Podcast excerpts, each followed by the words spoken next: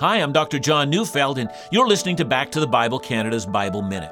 Acts 9:15 says, "But the Lord said to him, Go, for he is a chosen instrument of mine to carry my name before the Gentiles and kings and the children of Israel." These words were spoken to a Christian man named Ananias regarding Saul of Tarsus, who was to become the Apostle Paul, the great missionary bringing Jesus to the Gentiles. Ananias at that point was afraid to go, for Saul had been a persecutor of the church.